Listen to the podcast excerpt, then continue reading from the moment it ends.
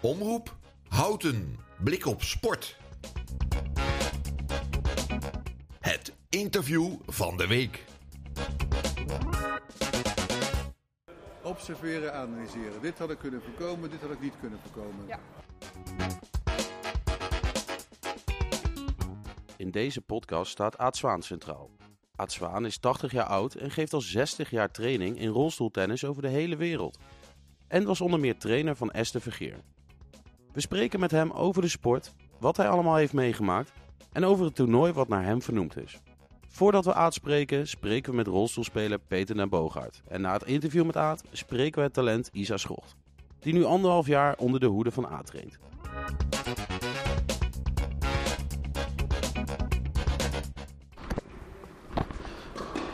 We zijn bij Sportclub Houten en bij Sportclub Houten eh, wordt er gepadeld en ook getennist. En ook eh, getennist in, eh, in rolstoelen. En, want rolstoeltennis is, eh, is aardig groot in, in Houten. En dat komt mede door, door Aad Zwaan. Aad Zwaan is al heel lang actief in het rolstoeltenniswereld. En ja, hij heeft verschillende mensen onder zijn hoede en getraind. En een daarvan zit naast mij. Stel je voor en hoe lang ben je al actief bij het rolstoeltennis? Hoi, ja, ik ben eh, Peter den Bogert en ik eh, ben zelf eh, vanaf juni 2016 eh, actief in het rolstoeltennis. Daarvoor eh, 25 jaar niet getennist. Dat is een heel lang verhaal om dat te vertellen, dat zal ik nu een beetje korter houden. Maar ik heb wel altijd valide getennist. Door omstandigheden kon dat niet meer. En toen ben ik in juni 2016 begonnen met het rolstoeltennis. En al heel snel kwam ik eh, bij Aad Zwaan terecht in, eh, in Bennekom. En eh, ja, daar hebben we keihard getraind. En, en daar ook eigenlijk een beetje rolstoeltennis geleerd. En ja, ook direct toernooitjes gaan spelen. En ja, dat rolstoeltennis had me gelijk te pakken. Het is nog uitdagender, vind ik zelf, als het valide tennis. Dus ja, dat vind ik altijd wel leuk. Ja, want je hebt, eh, ja, je hebt dan eh, noodgedwongen de, de, de switch gemaakt van valide naar invalide tennis. En dan eh, rolstoeltennis opgepakt. En je zegt net, het is heel uitdagend en leuk. Wat, wat maakt het zo uitdagend en leuk? Uh, nou ja, toen ik voor het eerst uh, tenniste in een, uh, in een uh, rolstoel, moest ik best wel even een drempeltje over, om het zo maar eens te zeggen. Uh, om dan in het stoeltje te gaan zitten en dan uh, ja, echt, echt de ballen weer te gaan slaan. Al snel kwam ik er wel achter dat het uh, tennissen mij nog steeds wel goed lukte. Alleen de uitdaging zat hem vooral in de mobiliteit. Dus uh, ja, dat moet, je echt, uh, dat moet je echt leren. Dus naar de bal toe rijden, maar ook snel draaien en je positie op de baan ver, verkrijgen door, ja, door te trainen op, ja, op, op de mobiliteit, de vaardigheden eigenlijk, de rijvaardigheden. En ja, dat vond ik ook heel erg uitdagend. En dan de combinatie van de rust bewaren op het moment dat je slaat, maar ook het intensiever er naartoe rijden op het moment voordat je de bal slaat, zeg maar. En dat, dat vind ik heel dat vind ik heel uitdagend. En ja, voor de rest is het spelletje wel grotendeels het, hetzelfde. Ja, is het echt, echt, echt hetzelfde? Ja, de, de, bal mag twee keer stuiten. Maar voor de rest, voor de rest vind ik er niet... ja, de beleving van het spelletje is denk ik hetzelfde. Dus dat, dat was voor mij wel heel erg belangrijk. Dat was voor mij ook het meest spannende op dat moment. Van ga ik het nog net zo leuk vinden als op twee benen? En ja, ik vind het zelfs nog leuker. Dus, Echt waar? Wat, wat, maakt het, wat maakt het leuker? Ja, nou ja, wat ik net zeg, ook de uitdaging. De uitdaging en uh, ja, het, het, rijden in de stoel. En het kan, het kan best wel hard, hard gaan ook. Maar ook je, je wendbaarheid. je bent natuurlijk wat, wat kwetsbaarder in de stoel aan het net. Dus dat vergt ook weer bepaalde ja, vaardigheden. Of je blijft misschien wat meer achterin. Of, ja, dat, ja, dat vind ik leuk. Da daarover nadenken en daarmee bezig zijn, dat, ja, dat, dat vind ik heel erg leuk aan, aan rolstoeltennis. En het willen winnen, hoe zit dat bij jou? Ja, die wil is er altijd. Ja, zeker. Dus ja, dat, dat blijft. Dat blijft, ja. En je vertelde net al, nou, in 2016 begon je met rolstoeltennis. En um, nou, toen kwam je ook weer met Aad Zwaan kwam je in contact. Was dat ook de eerste keer dat je met hem in contact raakte? ja, ja. Ik, ehm, ik hoorde dus op een toernooi over, over Aad en de mogelijkheden om eventueel daar te gaan trainen. Ik was natuurlijk helemaal nieuw in het wereldje, maar zijn naam kwam ik toch wel elke keer een beetje tegen. En toen dacht ik, nou, ik ga daar toch eens contact mee opnemen om te kijken van wat we kunnen doen. En, dus ik heb even voorgespeeld bij, bij Aad. En ja, die zei al vrij snel van, nou, het lijkt me heel leuk om met jou aan de slag te gaan. Als jij dat ook leuk vindt, dan, dan gaan we er samen voor. Dan gaan we een mooie tijd ervan maken. En nou, ik, ik kwam toen net uit een beetje een moeilijke periode. En ja, eigenlijk door, het, door het trainen en door, ook door de persoon Aad... kwam ik ook door het rolstoeltennis weer, weer eigenlijk een beetje uit een dalletje, om het zo maar te zeggen. En, uh, dus dat heeft uh, heel veel voor me gedaan. Dus het is, het is ook weer ja, even je hoofd leegmaken af en toe. door lekker potje te tennissen. Maar ook weer door nieuwe mensen te leren kennen. het is ook een sociaal gebeuren natuurlijk, het, het rolstoeltennis. En, ja, maar ook daarnaast de, de prestatie waar ik, wat ik toch gemist had. Dat ik dus echt een, een, een, doel had en echt wel nog iets wilde neerzetten voor mezelf. Dus een beetje, ja, toch wel die prestatiedrang eigenlijk. Dus ja, nu nog steeds contact met Aad. Dus ja, en nu hier in Houten. Ja, want um, rolstoeltennis is dus flink actief bij Houten. Wat voor een vereniging is het en hoe ziet die ontwikkeling eruit? Um, ja, het is eigenlijk een, toch wel een vereniging die, als ik het praat over het rolstoeltennis, die toch wel vrij snel gegroeid is. We zijn een paar jaar geleden, toen was ik er nog net niet bij, zijn we begonnen met, ik dacht, zes of tien rollers, als ik het me goed herinner. En ja, we zitten nu bijna aan de 30 en het blijft nog steeds groeien. Maar het leuke is dat, ja, dat het een hele leuke sociale groep is. We zoeken elkaar op om, om potjes te, te tennissen. er wordt gezamenlijk getraind, gegeten, gelachen, gedronken.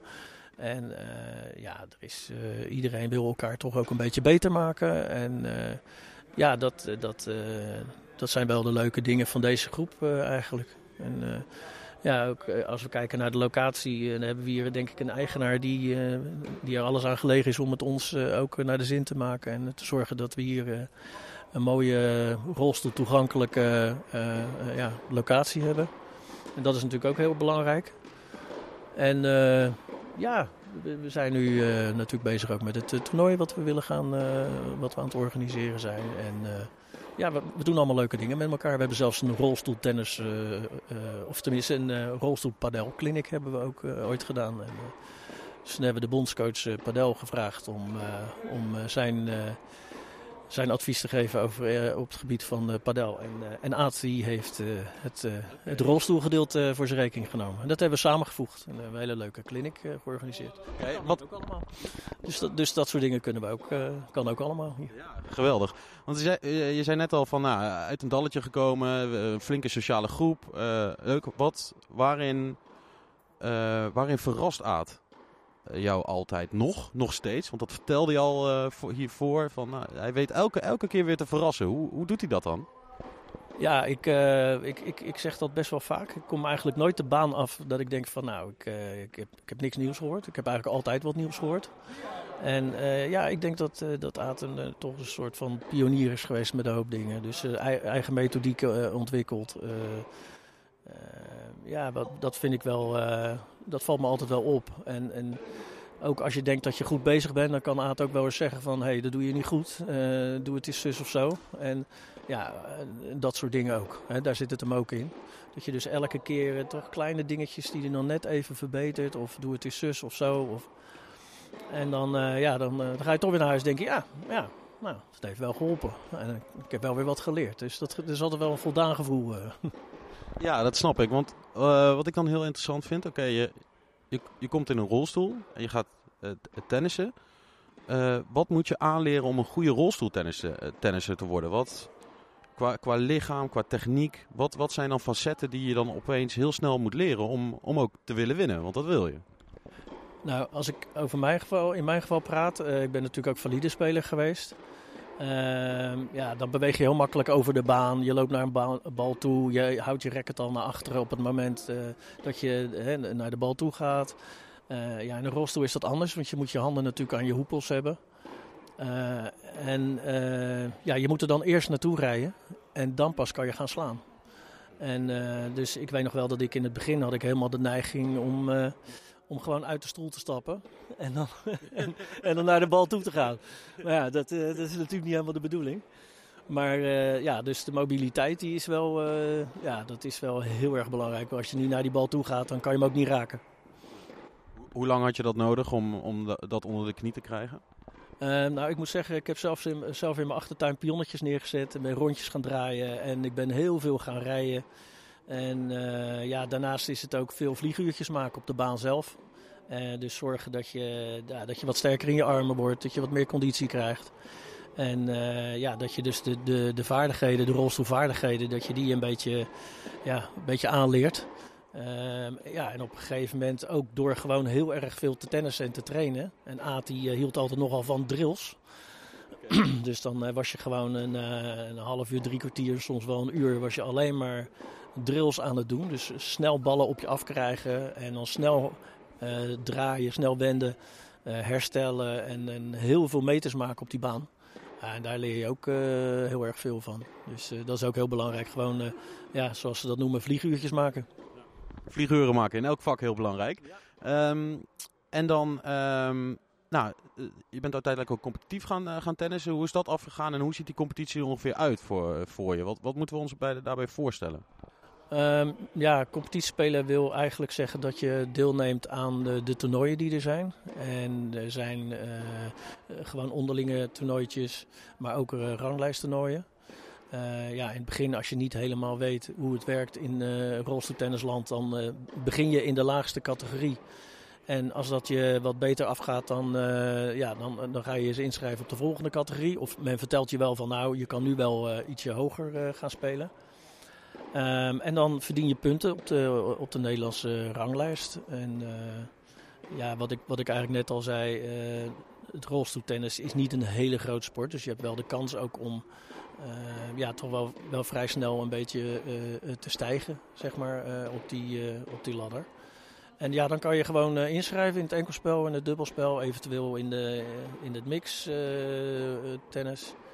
En ja, dan is zo'n toernooi is vaak uh, drie dagen. Er zijn nu ook wel tweedaagse toernooitjes. Ons eigen toernooi wordt ook twee dagen. Dan ben je drie dagen ben je, uh, ja, uh, van huis of je rijdt heen en weer of hoe je dat ook doet. Ik, ik zat vaak zelf in een bed and breakfast okay. in de buurt. En dan kwam ik een beetje tot rust ook. kleine vakantie. Kle kleine vakantie, ja, ja, precies. Dus ik probeerde hem wel aangenaam te maken. En ik, ik, was er niet zo van om heen en weer te rijden. En ja, dan ben je lekker competitief ben je lekker aan het, uh, aan het tennissen. En als je nog verder wil, dan uh, kan je ook eens overwegen om je eigen in het buitenland in te schrijven. En dan, uh, dan ben je vaak vijf tot zeven dagen ben je weg. Dus ja, goed, dat, dat heb ik nog niet gedaan, omdat ik zelf een druk gezinsleven heb. Dus, en op een bepaalde leeftijd dat ik zoiets heb van nou, ik weet niet of ik het nog wil. Maar, uh, maar dat is zeker als je jonger bent, is dat ook, uh, ook heel erg leuk. Heel fantastisch. Mooie ervaringen zijn dat. Dus uh, kan je op die manier competitief gaan tennissen. Ja. ja. genoeg kansen dus. Dan even nog over het toernooi wat, komen, komen, of wat komend is. Wat, wat kunnen we daarvan verwachten? Hoe gaat het toernooi eruit zien en waarom is het zo speciaal? Um, nou, ik denk wat het, uh, wat het toernooi speciaal maakt, uh, is dat we, organiseren het in de gedachten van Aad, om het zo maar te zeggen. Dus ja, min of meer een beetje ter ere van, van Aad en wat hij allemaal voor de tennissport heeft gedaan. Hij heeft natuurlijk recent zijn 60-jarig jubileum gevierd.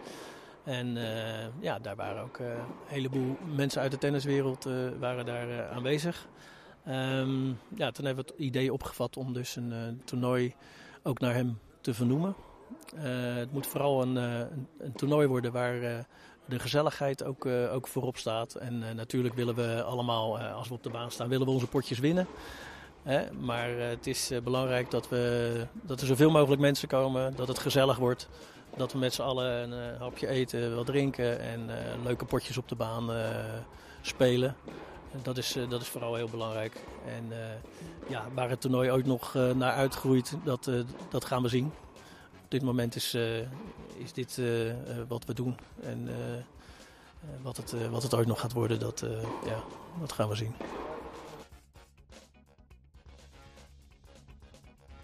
Ja, ik wil meer de, de, de, de fun factor wil ik, wil ik hoger zien bij jou dan die drang, die, die, dat dwingende wat jij jezelf oplegt. Da, da, daar maak ik jezelf moeilijker mee. Ja, we zitten nog steeds uh, bij Sportclub Houten in de, in de prachtige tenniszaal. Ik zie vier banen en ik zie iedereen eh, lekker sporten en tennissen. En af en toe hoor je een bal slaan op de achtergrond. Dat betekent dat er wordt... Kijk, dat hoorde je als het goed is. Naast mij zit eh, inmiddels Aad Zwaan. En eh, ja, Aad Zwaan is hier vaak te vinden. Hoe vaak per week ben je hier? Minimaal vier dagen in de week. En dan geef je training aan eh, verschillende rolstoeltennissers, heb ik begrepen. Ja, we hebben inmiddels eh, zo'n eh 35, 36 eh, rollers, zoals we dat noemen, actief hier. En dat is heel leuk om te doen. En, zijn, de groep is zo groot dat ik al, een- al jarenlang niks meer doe met valide tennis. Wat ik overigens niet mis hoor, want ik, dat heb ik mijn hele leven gedaan, naast, naast het rolstennissen. Maar het rolstennis vind ik, is het belangrijkste gebeuren in mijn leven geworden, naast mijn gezin. Ja, want dat heb ik eh, inmiddels wel begrepen. Eh 60 jaar in het vak. Ja, ik, eh, ja, nou ja, ik, ik ben natuurlijk eh, jarenlang zelf tennisser geweest en actief geweest om geprobeerd wat, eh, wat te bereiken. Wat niet echt eh, gelukt is, maar wat ik wel heel erg veel van geleerd heb en van genoten heb. Maar ik ben inderdaad op, eh, eh, ja, voor mijn twintigste al begonnen met, eh, met lesgeven. Om eh, ja, op de eerste plaats dat ik het leuk vind en daarnaast dat ik het goed kon combineren. En ik wat geld kon moest verdienen voor mijn studie. Kijk, over die studie komen we zo nog even te praten. Maar wat maakt, eh, wat maakt rolstoeltennis zo eh, bijzonder? Wat greep jou bij het, bij het rolstoeltennis? Eh, hoofdzakelijk de, de, de divers- diversiteit. In het valide tennis heb je, heb je, wat ik altijd zeg, vijf basislagen. En in het rolstennis zijn dat er meer. En dan moet je dus heel vaak creatieve oplossingen zoeken in de techniek. Dus je moet veel meer in de huid van de, van de leerling kruipen. Omdat ze allemaal een andere handicap hebben. En dat is een groot verschil. Als je iemand hebt die alleen zijn voetje mist. En daarom in, eh, niet lopend kan tennissen, maar in een rolstoel gaat, gaat dit op tennissen. Of iemand die een dwarslezen heeft. Dat is qua balans en qua eh spierengebruik is dat natuurlijk een eh, heel groot verschil. Dus daar moet je oplossingen voor vinden. En dat vind ik het interessante ervan. En hoe eh, heb je in de loop van jaren eh, dan geleerd om oplossingen te vinden? Hoe, pak, hoe pak je het aan? Je krijgt een nieuwe. eh, ja, komt iemand nieuws binnen, bij wijze van spreken. Hoe ga je dan kijken van oké, welke wat voor trainingen en trainingsvormen zijn dan van toepassing bij deze nieuwe rolstoeltennissen? Nou, het grote verschil is met als je de valide tennis bezig bent, dan introduceert de speler introduceert zich. En dan ga je vragen stellen van wat, wat zijn plannen zijn, wat wil hij. En dan ga je mee aan het werk. Het enige wat je noteert is zijn naam, adres, telefoonnummer. En tegenwoordig ook e-mailadres natuurlijk. En dan eh, ga je kijken wat hij in huis heeft. En wat zijn, zijn talenten zijn, of geen talenten zijn. Maar bij het rolstennis gaat het veel verder. Dan ga je vragen om het medisch dossier. Ja, dat kan ik dus doen om, op basis van mijn achtergrond, mijn studie. En dan wil ik gewoon weten wat precies de handicap is. Om te kijken eh, waar ik die speler kan belasten, wat ik kan verwachten. En wat ik niet kan verwachten. Dus met name waar ik dus fysiek rekening mee moet houden. Dat maakt het heel erg interessant. Ja, we- het was net al over, eh, over de studie. Welke, wel, welke studie eh, heeft u gedaan toen u, toen u jong was? En dat was in Amerika, begreep ik. In Miami, bewegingswetenschapper. Die studie kenden ze toen in Europa nog niet. En dat had ook een andere naam. Het is in ieder geval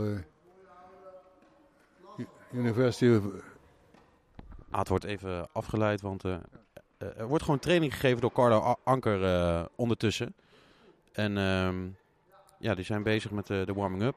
We zijn net vijf minuten onderweg. En de eerste ballen worden geslagen. En ik zie dat Aad even...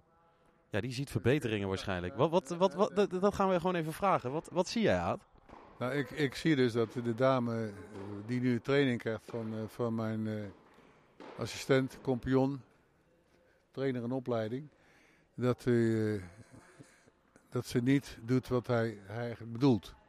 Maar dat is in ieder geval gecorrigeerd nu inmiddels. Gelukkig corrigeerde dat zelf. Ja. Ik ben eh afgestudeerd bewegingswetenschapper. En eh, ja, om die reden heb ik ook altijd gelijk in het begin al interesse gehad voor mensen met een... met minder fysieke mogelijkheden om te kijken of ze toch optimaal iets kunnen presteren. Waarvan ze kunnen genieten. En dat is, eh, ja, in het rolstennis is dat eh, zeker mogelijk. Eh, Breng me hier. Er wordt ondertussen koffie en, en water bezorgd. Aad is, Aad is af en toe een beetje afgeleid. dat is, ja, hij blijft alert. Hij is nog 80 jaar, maar mes, messcherp. Eh, nou, u, u gaf net al aan en ik sprak net Peter ook. En die gaf ook aan wat, ja, hoe, wat, wat het voor hem betekent in zijn hele leven dat om, om lekker te, te blijven sporten. En ik las ook dat eh, jouw motto is: maak de wereld groter voor mensen met een handicap. Het zijn immers gezonde mensen die alleen een handicap hebben. Het hoofd werkt nog, dan ben je gezond. Ja, precies. Zolang jij eh, nog zin hebt in het leven. En dan heeft het niks te maken met, met eh, wat, voor, wat voor eh, handicap je hebt. Ik heb eh, in het verleden ook heel veel met, eh, met eh, G-tennissers gewerkt. Ook fantastisch om te doen. Natuurlijk heel anders. Maar zolang je hier zo eh, na kunt denken en dingen op kunt nemen, dan, eh, dan kun je sporten. En dat maakt het nieuw. Ik heb zoveel mensen in, in, in mijn carrière meegemaakt die achter de geraniums vandaan kwamen. En eh, die ik heb kunnen helpen, ook in het, heel veel buitenland. Ik heb heel veel voor de Internationale Tennisfederatie gewerkt als development coach. Mensen achteruit eh, hutjes kunnen halen, want in heel veel landen, als je een handicap hebt, word je weggestuurd, gestopt in in een schuurtje achter. Maar gewoon een, een nieuw leven beginnen. Ik heb zoveel mensen die, waarvan ze dachten dat hun leven voorbij was. En dat ze het sporten zijn gegaan, hebben ze weer een sociaal leven gekregen, zijn ze weer gaan studeren, hebben ze zin gekregen om weer eh, uit te gaan eh, een restaurantje op te zoeken, barretje op te zoeken, vrienden en kennis op te zoeken. Met name sociale gebeuren in de sport. En die mensen gaan helemaal opnieuw leven. En dat is eigenlijk het, eh, belangrijkste. Mensen die, die dachten dat ze nooit meer konden werken. Maar door zij ze gaan sporten, zijn ze erachter gekomen dat ze eigenlijk moeten werken. Omdat ze dan hun sport kunnen betalen. Maar vooral ook omdat ze weer vertrouwen krijgen in hun lichaam. Ja, en dat is eigenlijk, het- dat vind ik het, mooie in deze sport. Vandaar mijn credo van maak de wereld groter. Want de wereld wordt heel bekrompen gehouden voor, me- voor mensen met een handicap, ook door de overheid. Met alle niet-mogelijkheden die er zijn. Gelukkig zijn we in Nederland niet heel erg benadeeld erin, maar er is nog heel veel, heel veel winst te boeken. Daar wil ik gewoon nu niet op ingaan. Dat is de materie, daar zijn we nog een uur aan het praten. Maar er wordt in ieder geval in Nederland eh, zijn de, de, de, de mogelijkheden groter. Er is helaas nog wel te veel discriminatie waar het gaat om, eh, om, om solliciteren, noem maar wat. Ja, wat ik best een heel groot probleem vind. Eh, ja, ik heb hier mensen, tennissen, die echt heel intelligent zijn. En hele goede functies zouden kunnen bekleden, maar niet de kans krijgen omdat ze in een rolstoel zitten. Terwijl ze alleen maar niet kunnen lopen, maar verder wel. En dat is, eh, dat is jammer. En daar probeer ik dus eh, mijn steentje in bij te dragen. En daar haal ik heel veel energie uit. En dat, eh, ja, ik ben inderdaad- ik ben inderdaad 80. Maar dat, eh, dat voel ik niet en dat, dat, merk ik niet. Ook niet in de omgang met, met deze mensen. Het is, het is heerlijk om, om dit te doen. Wat zijn dan mo- momenten voor, voor jou dat je echt denkt van ja, hi- hier doe ik het voor? Hoe, hoe, hoe zit dat? Ik draag iets bij. Ik draag iets bij aan, aan die mensen. Ik heb net, een interview gehad met Peter. Toen hij bij me kwam, toen was het ook een, eh, ja, ik noem dat een, een, een half mens, niet geloven in zichzelf. Ja, mensen, man en mannen met een hele leuke carrière gehad voor zijn, voor zijn handicap. En eh Judith, fantastisch, goed gedaan. Zie je. Judith wordt eh, ondertussen gefeliciteerd met, met haar fantastische prestaties op de training net. En dat was ook bijzonder indrukwekkend om te zien, moet ik zeggen. Dat was met Peter precies hetzelfde. Die had totaal geen zelfvertrouwen meer. Niet geloven in zijn eigen lichaam, niet geloven in zijn eigen kunnen. En die, ja, die daar is ook weer een wereld voor open gegaan. Die heeft eh, helaas een stapje terug moeten doen een, paar, een periode, omdat hij fysieke ongemakken. Maar hij is nu weer volop eh, in de weer. En eh, ja, is zelfs nu bezig om, om, om zichzelf te ontwikkelen, misschien wel als coach. Hij gaat, hij gaat waarschijnlijk de opleiding doen bij de Tennisbond. Ja, dan, dat, is natuurlijk, dat, vind ik een, dat vind ik weer een overwinning. Dat je zo iemand zover kan brengen. Dat hij eh, van, nou, van een schuchtige rolstoeltennisser naar een eh, jongen met, met, met zelfvertrouwen. Een jongen die, die het leven weer ziet zitten. En, en gewoon ja, ook dit, ook weer overdraagt aan andere mensen. Dus het werkt als, als water op, als olievlek op water. En dat is eigenlijk waar het om gaat. Hè. Dat is het groter maken van die mensen. Hè, inzicht. Niet alleen maar door een pijpje kijken van dit kan ik niet, dit kan ik niet. Nee, dit kan ik wel. Het gaat er alleen maar om wat kan ik wel en waar, wat durf je allemaal. En die angst moet je, moet, ja, daar ben ik natuurlijk eh, inmiddels sterk in geworden, durf ik te zeggen. Om mensen te overtuigen wat ze allemaal wel kunnen. En hoe leuk het is. En dat is, ja, dat is, dat is, dat is, eh, dat is genieten. Hoe, ehm, hoe probeer je dan het eh, fysieke verbetering en de mentale verbetering, hoe probeer je dat bij elkaar te brengen tijdens, tijdens de trainingen? Wanneer ik eh, voldoende inzicht heb van, eh, van de mogelijkheden die de mensen hebben, maar dus ook, dus ook eh, van de niet-mogelijkheden, dan ga ik daar balans in, in, brengen. Maar dat is niet alleen maar in, in de, fysieke balans van, van de mensen, maar ook in de balans in hun hoofd. Mensen moeten in gaan zien en geloven dat ze het allemaal kunnen. Maar dan moet, moet je daar wel dus voldoende handvatten voor hebben en mensen voldoende gegevens aanbieden, dat ze het ook gaan voelen. Op het moment dat ik dingen mensen laat, laat doen waarvan ze denken, ja dat kan ik eigenlijk niet, en ze zien dat ze het wel kunnen, ja, die grijns is dan voldoende. Ik hoef niet altijd de verbale bevestiging, maar als jij, je kan aan het gezicht zien wat er gebeurt. We hebben net ook bij, bij Judith gezien, dat gezicht veranderde in het begin onzeker, ja, zelfs een beetje, een beetje humeurig over zichzelf, ontevreden. Dat is, dat is het kritisch zijn. En ook dat kritische zijn, dat roep je dus op. En mensen die geen vertrouwen hebben, die zijn niet meer kritisch. Die zijn het overleven. Maar mensen hier kritisch worden, betekent dat ze meer van, hunzelf, van zichzelf gaan aan het verwachten zijn. En dat is wat ik wil. En dat ze misschien ook wel doelen stellen voor zichzelf. En dat ze doelen aan het stellen zijn. En daar gaat het al om. Ja, dat is fantastisch. Ja, dat zie je in deze groep die we hier nu hebben, zie je dat bij, eh, bij bijna iedereen wel terug. Ja, er zijn een paar beginners bij, maar die, die, daar zie je ook al van. Ja, dat ze dus hier, als ze training hebben om, om, om 7 uur, dat ze om 6 uur komen. Waarom? Omdat ze elkaar dan daar in die kantine ontmoeten. Ja, en met elkaar aan het praten zijn over hoe leuk ze het vinden, hoe gezellig het is. En dan ben ik hier klaar om 8 uur. Dan hebben ze een uurtje training gehad tussendoor. En dan zitten ze er nog. Dan zijn ze, gaan ze zelfs hier eten met elkaar en nog wat drinken met elkaar. Dus dat sociale aspect, die wereld wordt echt groot. En dat is eigenlijk waar het allemaal om gaat. Ja, nee, dat is, het is, is, is verschrikkelijk mooi om te doen, joh. En dat heeft niks te maken met het prestatief. Ik ben ook mijn leven lang bezig geweest met prestatief tennis. Ik ben ook jarenlang bondscoach geweest. Ik ben jarenlang, ze- eh, 16 jaar lang bondscoach geweest van Sri Lanka. Daar heb ik dit jaar afscheid van genomen, omdat het allemaal te veel wordt, het reizen en dergelijke. Maar ik 16 jaar ben ik daarmee bezig geweest, naast, naast het, het, gebeuren hier in Nederland. Mijn tennisschool in Nederland, die, dus, eh, die run ik inmiddels al 50 jaar. En dat, eh, ja, zowel in het valide als in het rolstennissen. Ook gelukkig ook heel succesvol geweest. Ik heb eh, in totaal meer dan 30 Olympische medailles mogen halen. Ik heb meer dan eh 25 eh, wereldkampioenschappen mogen halen met, met de landenteams. Ja, het is dit, dit. Ik heb eh, diverse spelers naar de nummer 1 positie van de wereld eh, mogen begeleiden. Esther Vergeer ben ik toen 12 jaar privécoach van geweest. Nou, die is alom bekend. Dat is een, een VIP geworden. Eh, Robin Ammelaan, nummer 1 van de wereld. Marcus Scheffers, nummer 1. En Jiske Griffioen, Aniek van Koot. Allemaal spelers die ik, eh, die ik heb mogen opleiden. En nummer 1 van de, van de wereld hebben, zijn geworden. En ook heel veel medailles gehaald op de Olympische Spelen. Ja, dat is niet alleen maar iets waar ik trots op ben. Maar ik ben vooral trots op die spelers. Want er zitten een paar spelers tussen die ik net genoemd heb. Die echt niet overliepen van zelfvertrouwen. Die het zelfvertrouwen hebben gekregen door het beleven van de sport. Door de manier waarop ik ze heb, ik ze heb de sport heb laten beleven. Door de manier waarop ik ze heb mogen trainen. En hoe ik ze in, in de groep heb, heb laten opnemen. En ja, dat zijn natuurlijk fantastische dingen om, om, om, om te zien en om te beleven. Dat is, is uniek. Dat geldt precies zelf voor Sri Lanka. Allemaal eh, hele onderdanige mensen, hele onder, heel onderdanig volk.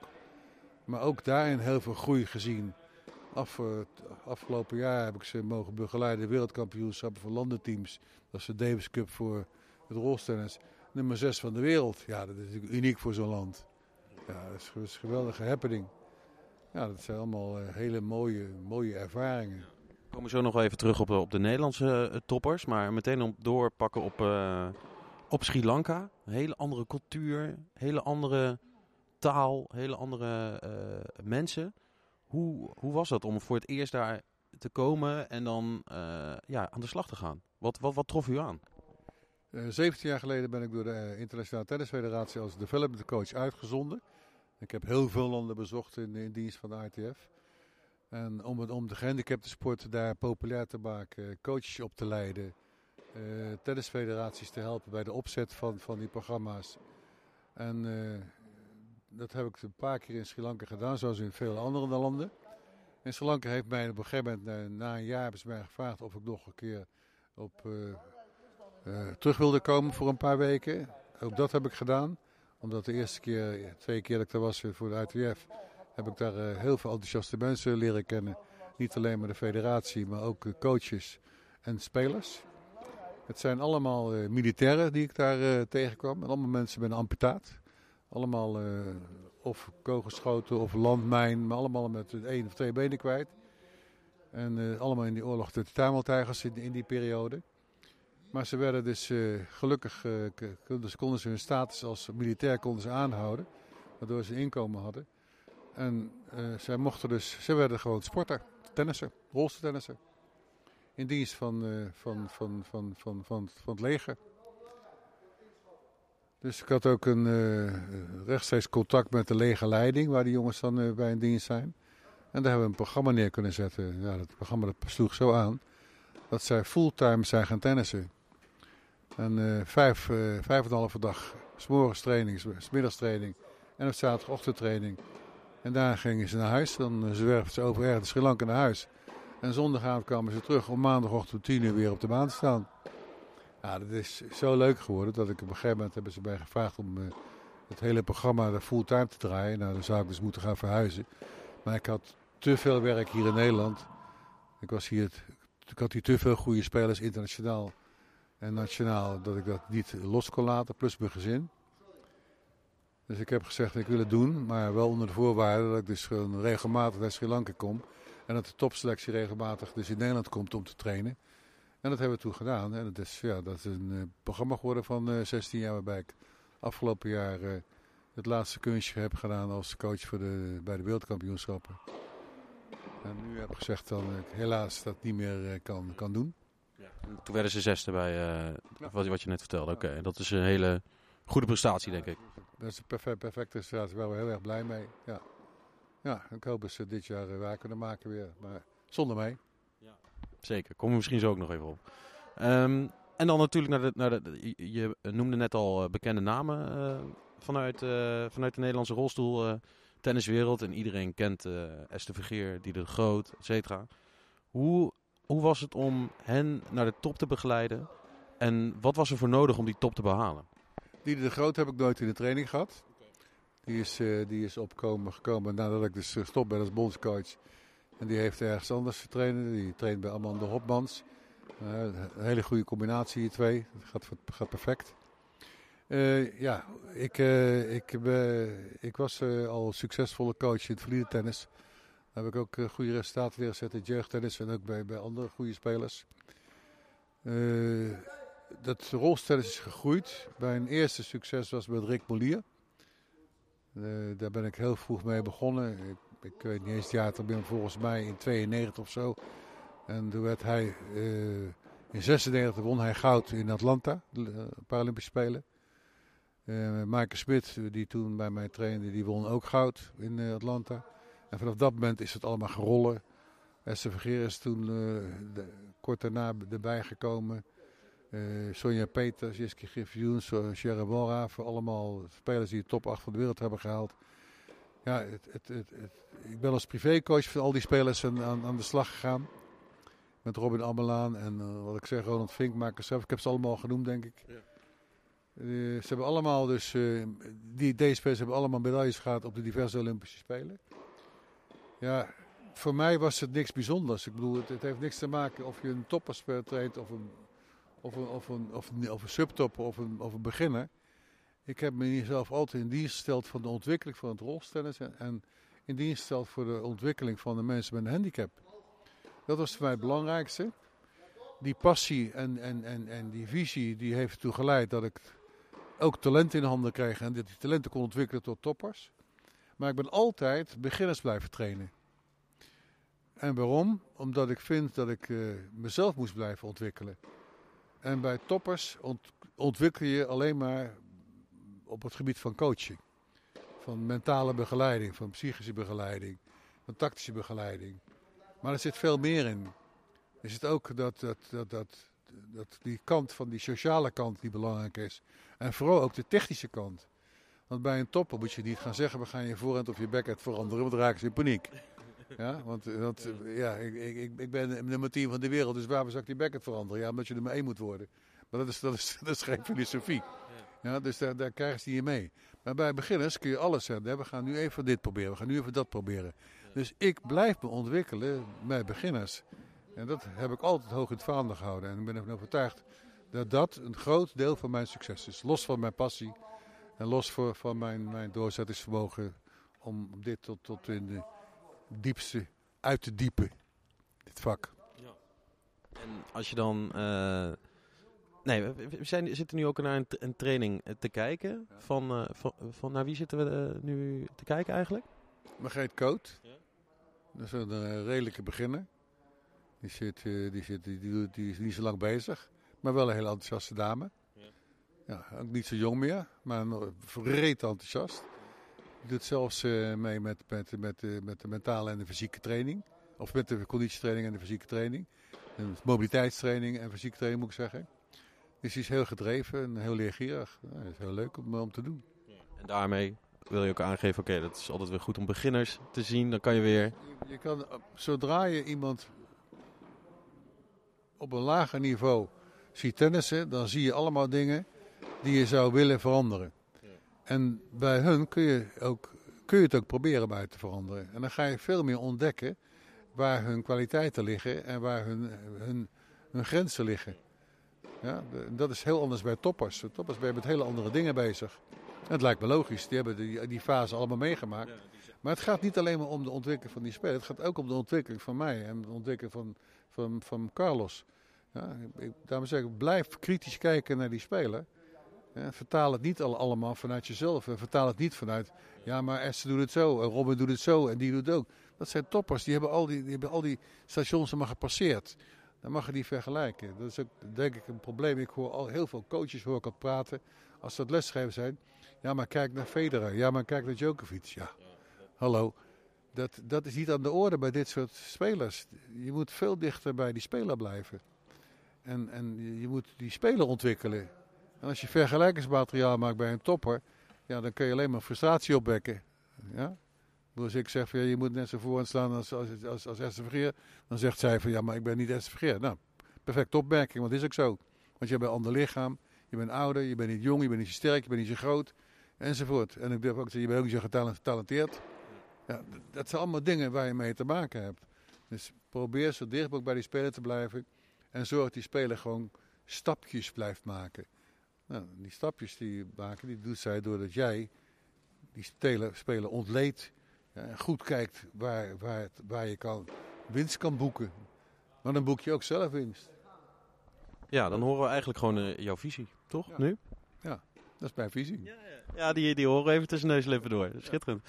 Ehm, zijn er dan ook, want u gaf net aan, ja, voor jezelf zijn er ook belangrijke momenten geweest. Of voor iedereen is, zijn er belangrijk. Wat is dan in die, in die hele lange weg, wat zijn er dan momenten geweest, of misschien maar één moment waarvan je dacht, hé, hey, nu heb ik iets bijgeleerd of iets bij, nu gebeurt er iets waarvan ik denk, hé, hey, dit, is, dit is weer een nieuw inzicht. Nou, nee, nee, nee. Ik, ik, eh, ik heb mijn hele leven lang, ik ben altijd een heel leergierig mens geweest. En eh, ik heb altijd eh, hoog in het vaandel gehad dat ik mezelf moest blijven ontwikkelen. Continu, op alle fronten. Het heeft niet alleen maar te maken met, met, met tennis, maar ook met, met, met, met mentale dingen, ook met discipline. Eh, er zijn zoveel facetten die je als, eh, als trainer moet, moet bezitten om, om, om mensen te mogen te be- begeleiden. En zeker als je met, met toppers werkt, maar ook als je met kinderen werkt. We hebben hier ook een groep van zeven kinderen. Je bent A nooit uitgeleerd en B, blijf ik zeggen, je schiet altijd iets tekort als je niet alert bent. Op het moment dat, ik, eh, dat je niet alert bent op jezelf en op je ontwikkeling en niet kritisch bent naar jezelf, dan doe je je spelers tekort. En dat is voor mij heel belangrijk. Eh, ik zie ook heel veel, eh, ja, ik zie heel veel trainers waar ik heel erg kritisch naar kijk. Waar ik denk, ja, jij bent niet met 100% passie bezig. Je bent gewoon uurtjes aan het maken. En je bent er niet in dienst van die, van, van die speler. En dat is hetgeen wat er moet zijn. En dat heb ik eh, ja, op de eerste plaats geleerd met jeugdtraining. En tweede plaats, dan ga je het ook leren bij toppers. Want toppers gaan natuurlijk heel veel eisen stellen aan de coach. Ja, het feit dat ik dus zo lang heb kunnen werken met een topper als Esther Vergeer. Dat ik zo lang heb kunnen werken met toppers als Michael Scheffers. Met, met, met Rick Molier. En, en ga ze maar door, al die toppers. En dat heeft te maken met het wederzijds vertrouwen. Hoe hoger de speler komt op het niveau, hoe kritischer die wordt. Dus des te eerder gaat hij jouw tekortkomingen als coach zien. Want die speler krijgt kennis. Die speler gaat vergelijken. Ja, ik uh, durf dat te zeggen dat ik het goed heb gedaan. Want al, al, al die spelers zijn eindeloos lang, bijna een hele carrière bij mij gebleven. En dat is, dat is winst. En dat hou ik dus andere coaches ook voor. Jij moet het verdienen om een coach te zijn. Niet andersom. Jij als coach moet het verdienen dat zij jou accepteren en zo lang bij jou willen blijven en het vertrouwen geven. Dat moet je winnen. En dat is het, vind ik ook het mooie van het vak. Een van de onderdelen die ik mooi vind. Ja, maar het mooiste blijf ik vinden gewoon plezier wat de mensen in beleven. Ja? En dat is ook een van de dingen waarvoor ik met sub-toppers en met, met beginners het leuk vind. En de jeugd. Ja, die, die plezier wat die mensen erin beleven. Bij heel veel toppers zie je het plezier vaak omslaan in werk. Ja. En dat kan ik me ook voorstellen, want op een gegeven moment wordt het hun werk. Op een gegeven moment gaan ze geld bij verdienen. En dan zijn ze professional. En dan moeten ze presteren. Dan is het mogen trainen en het mogen spelen niet meer aan de orde. Dan is het moeten. Ja, en dan komt er een hele andere positie van als coach om de hoek kijken. Hoe gaat dat dan? Ja, dan moet je veel geduldiger worden. En dan zijn er veel meer momenten dat je moet gaan praten. En dan wordt het een, eh, een psychologisch uh, verhaal en een mentale verhaal. Ja, en dat is weer een andere positie die je dan, dan inneemt. En daar kan het dan ook fout, uh, vaak fout gaan als je dat niet beheerst. En als je ongeduldig wordt. Ja, je zal als coach dan uh, toch uh, soms een stapje terug moeten doen. En dan moeten accepteren dat de speler op bepaalde momenten dus ja, niet de leiding neemt. Maar wel voor zichzelf op durft te komen. En dat is ook een, een gave die je moet bezitten. Dus ja, dat is eigenlijk hetgeen wat ik zo mooi vind aan het vak. Ik heb zoveel geleerd. En dat, uh, dat vind ik terug in, in, in, wie ik ben als mens. Dat vind ik terug in wie ik ben in mijn, in, mijn, in mijn privéleven. Dat vind ik terug in wie ik ben met mijn vrienden. Als ik kijk hoe ik was als 25-jarige, als 30-jarige. Een uh, egoïstisch opgefokt uh, spelertje en uh, trainertje. Die, die vond dat hij het allemaal voor het vertellen had en de baas was. Ja, en ik, ben, ik heb me ontwikkeld als een heel sociaal geduldig persoon. Die de, de andere partij belangrijker vindt dan zichzelf. Ja, en dat komt ook terug als ik mensen hieromheen spreek. Dat wordt ook altijd, uh, altijd gezegd. Hoe belangrijk uh, je wel niet bent voor, voor iedereen. Hoe voelt ja. dat als andere mensen dat over jou zeggen? Ja, dat hoop ik. Dat ik dat bereik. Dat, ik, dat, is, ook de, dat is ook de missie die je, die je moet hebben, vind ik. Dat is wat ik al zeg je wordt ingehuurd. En eh, mijn spelers zijn geen klanten van mij. Mijn spelers zijn mensen ja, die van mij mogen verwachten dat ik voor 100% inzet toon in dienst van hen. En dat ik ook nog een voorbeeld ben in, in, in mijn gedrag en in wie ik ben. En dat, uh, dat trek ik heel ver door, dat, op alle fronten. Ik, bedoel, ik weet niet of je de hoogte bent dat, van mijn fysieke ongemak op het ogenblik. Ja, dat heb ik wel uh, vernomen inderdaad. Ja. Dus, uh, ja. Ook daar gaat het heel ver door. Ik bedoel, er is, is uh, uitgebreid kanker bij mij ontdekt. longen, mijn beenmerg. darmkanker, dus twee soorten. De ene is, is Don Hodgkin. Dus het is niet de meest agressieve vorm. Dan kan ik het wel een poosje meer volhouden. Darmkanker is wel een agressieve vorm. Dan gaat over een paar weken gaat die gedeelte van de darm eruit. Maar ik, daar raak ik niet van in paniek. En daar gaat ook niemand verder wat van merken in de zin van thuis. Ja, wat ik dan heel simpel zeg van... Niemand hoeft te lijden omdat ik ziek ben. Ik moet gewoon een voorbeeld blijven zijn. Ik moet ook een voorbeeld blijven zijn hoe ik hiermee omga. Dus ik blijf gewoon mijn werk doen. Ik blijf positief. Ik ben thuis gezellig, wie ik altijd ben. En dat compliment krijg ik gelukkig ook van mijn kinderen en van mijn vrouw. Dat ik nog steeds dezelfde ben. En dat zal ik ook blijven tot het einde. Niemand hoeft te lijden omdat ik leid. Nou, sterker nog, ik leid niet. Ik onderga en ik, laat over me heen komen. En ik ben ervan overtuigd dat ik dat heb geleerd door dit vak. Door het zijn wie ik ben als trainer. Dat, eh, en daar ben ik heel erg dankbaar voor. En, en ik denk dat dat de grootste winst is die ik heb geboekt. Mijn, mijn persoonlijke ontwikkeling als mens. Ik denk dat dat een, eh, ook een hele mooie is om eh, bijna mee af te sluiten. Ehm, daarna is, er- komt het toernooi aan komende zomer. Die heeft eh, jouw naam. Je hebt ook een foundation. Ehm, hoe, wat gebeurt er met die... eh, wat houdt de foundation precies in? En het toernooi, kun je daar iets over vertellen? Want ja, dat wordt ook ter ere van jou ja, georganiseerd. Ehm, wat is daarin de legacy, zeg maar? Ja, het is leuk dat ze dat doen. Het eh, bestuur van, van mijn stichting die organiseert dat. ik, ik wist niet eens dat het ging gebeuren. En kreeg op een gegeven moment kreeg ik een appje van zo en zo en zo. Dat, dat. En toen, eh, ja, heel leuk. Daar ben ik wel, eigenlijk wel een beetje trots op dat, dat men dat voor je doet. Maar belangrijk vind ik dat die stichting daarmee eh, in de picture komt. En dat we dus eh, toch op een gegeven moment mensen krijgen die zich geroepen voelen om dat sociaal, financieel te gaan ondersteunen omdat ik vind dat er nog. ja, de, de, de, de, rolstennis is een dure sport voor mensen. De, de ko- kosten zijn hoog van, van, van het reizen, van, de, van het materiaal wat ze hebben, de sportstoel die ze aan moeten schaffen. Eh, alles bij elkaar, lesgelden, trainingsgelden. Dus wij hopen dat we dus vanuit die stichting op een gegeven moment ook mensen kunnen gaan subsidiëren die dat nodig hebben. Ik eh, doe dat nu vaak eh, privé. Dat als mensen, als ik merk dat mensen moeten stoppen of niet kunnen betalen, dat ik ze ondersteun of dat ik ze korting geef. Of dat ik, en zelfs heel veel voor niks heb gedaan.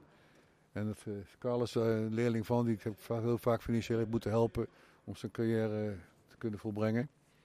Er zijn er nog meer, meer spelers en dat vind ik leuk om te doen. Maar ik zou het mooi vinden als ik het op, op, hele brede schaal zou kunnen doen. Dat je die, eh, vooral het jeugdtennis eh, financieel kan ondersteunen. Eh, getalenteerde spelers. Ik heb, er komt net eentje binnen die verder zou willen helpen. En die zou ook financieel ondersteund moeten worden. Ja, dat, dat, dat is wel een, een wens die ik heb, dat dat eruit voortkomt. Ja, dat mogen duidelijk zijn. Laten we daarvoor eh, ons best gaan doen. Dat zou mooi zijn. Dankjewel eh voor dit gesprek. En eh, heel mooi gesprek. Ja. En eh, ja, sterkte en nog veel plezier de komende tijd. Dankjewel, ga ik hebben.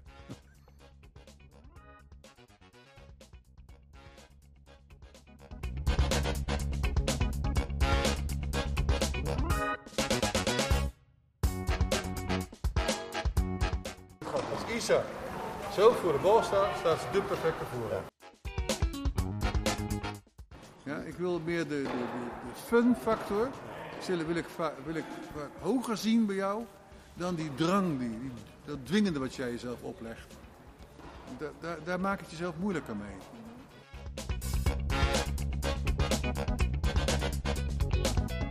Ja, en Aad had het net al over een aantal eh, talenten en jonge speel spelers, speelsters die, eh, ja, die, aan, eh, die aan de weg aan het timmeren zijn. En tegenover mij zit nu Nou, ik ben Isa Schocht, 18 jaar. Ehm, tennis nu anderhalf jaar. Begonnen in Houten bij Aad. Ehm, sinds kort nu een half jaar bezig bij de Tennisbond in Amstelveen. Drie weken geleden mijn eerste internationale toernooi gewonnen in Doorn. En hoe, hoe ging dat toernooi? Je had, eh, verschillende potten, eh, verschillende wedstrijden. Ging het, ging, ging het makkelijk? Sloeg je, ieder, eh, sloeg je iedereen weg of, of moest, je, moest je er echt voor vechten? Ja, iedereen wegslaan, dat gebeurt niet zo snel. maar ehm, twee wedstrijden, die kwam ik goed in mijn spel. Eén wedstrijd tegen een Duits meisje was wat spannender. Daar verloor ik mijn eerste set. Ehm daarin weet ik mezelf te herpakken. En wist de tweede en derde set naar mij toe te trekken. Daar heb ik een hele goede wedstrijd laten zien. Ehm, ook mijn dubbel heb ik daar gewonnen. Ook daar heb ik een hele mooie wedstrijd laten zien. Ehm, veel mooie punten, leuke rallies ertussen zitten en eh, veel geleerd. Wat, wat heb je geleerd dan? Eh, wat ik heb geleerd is mij mentaal te herpakken als het minder gaat. Ehm, als het goed gaat, vast te houden. Of zoals Atan zegt, never change a winning game. Ehm, dus verander je spel niet zodra het goed gaat. Maar verander je spel wel als het minder gaat en je veel games inlevert. Ehm, dat heb ik vooral geleerd. En veel nieuwe mensen leren kennen. Is ook altijd leuk. Dus eh, dat. Vanuit de hele wereld. Ja, vanuit de wereld, uit Italië, eh, Engeland. Ze komen eigenlijk overal, komen wel een paar mensen vandaan. En ook veel spelers uit Nederland. Ehm, het Nederlandse jeugdteam dan. En eh, dat is gewoon heel leuk. Ja, en je, we hadden even net contacten voordat we het gingen opnemen. Je traint hier wel, eh, wel regelmatig, heb ik begrepen. Ik train hier nu één uur in de week privétraining. één uur in de week conditietraining. Ehm, ik zou wel heel graag meer willen trainen. Alleen eh, is het lastig met vervoer om hier te komen. Ehm, financieel is het best zwaar. Je toernooien moet je wel zelf bekostigen. Uh, je moet daarheen reizen. Mijn ouders brengen mij. Dus van mijn ouders vergt het ook veel. Dus die ben ik dankbaar dat ze in alles proberen mee te denken. Zaterdag train ik dan van half negen tot drie uur bij de KLTB in Amstelveen. Um, daar kan ik mijn uren maken. Maar het allerliefste zou ik wel meer uren willen maken. Hoeveel uren zou je willen maken per week? Um, ik zou wel vier dagen in de week willen tennissen. Vier, vijf dagen in de week. Uh, ik zou ongeveer 15, 20 uur willen maken, minimaal in de week. Om die, je ambities, ik weet niet welke ambities dat zijn, maar om die te kunnen behalen? Ja, ik zou heel graag heel goed willen worden. Ik sta nu op dit moment nummer 8 van de meisjesranking van de ITF, van de wereld. Uh, ik hoop wel dit jaar minimaal in de top 7 te komen. Volgende week toernooi in Knokken, België. Um, ik hoop daar een goed toernooi neer te zetten. En dan gaan we zien wat het gaat brengen. Kijk, kijk, kijk. En wat, wat, heb je, wat heb je dan, want Aad had het net ook al over, het financiële aspect is natuurlijk pijnlijk, maar noodzakelijk onderwerp. Wat, wat, wat heb je dan ongeveer nodig? Wat voor een beeld moeten wij daar... Ja, qua geld of qua, qua hulp. Wat, wat, wat heb je nodig? Um, nou, eigenlijk is alle hulp welkom. Um, rolstoelsport vraagt ook veel materiaal. Ik slijt per training slijt ik al gripjes. Uh, ik heb regelmatig nieuwe banden nodig op mijn sportrolstoel. Onderhoud is duur. Um, eigenlijk is alle financiële hulp is welkom. Materiaalkosten zijn welkom. Um, ja, hard op zoek naar sponsors. Kijk, nou die sponsors die moeten maar komen. Dan nog even een laatste vraag. Aad staat hier, 80 jaar. Uh, hoe belangrijk is die voor je? Uh, Aad is heel belangrijk. Aad die um, ja, heel uh, hoe zeg je dat? Gepassioneerd. Gepassioneerd. Hij staat altijd op de baan. Um, als, ook als hij ziek is, staat hij op de baan. Je kan hem altijd bereiken. Uh, je weet waar je op aan kunt als trainer zijnde. Um, je kan er wel op bouwen. Dat is een mooie laatste zin, denk ik. Dankjewel.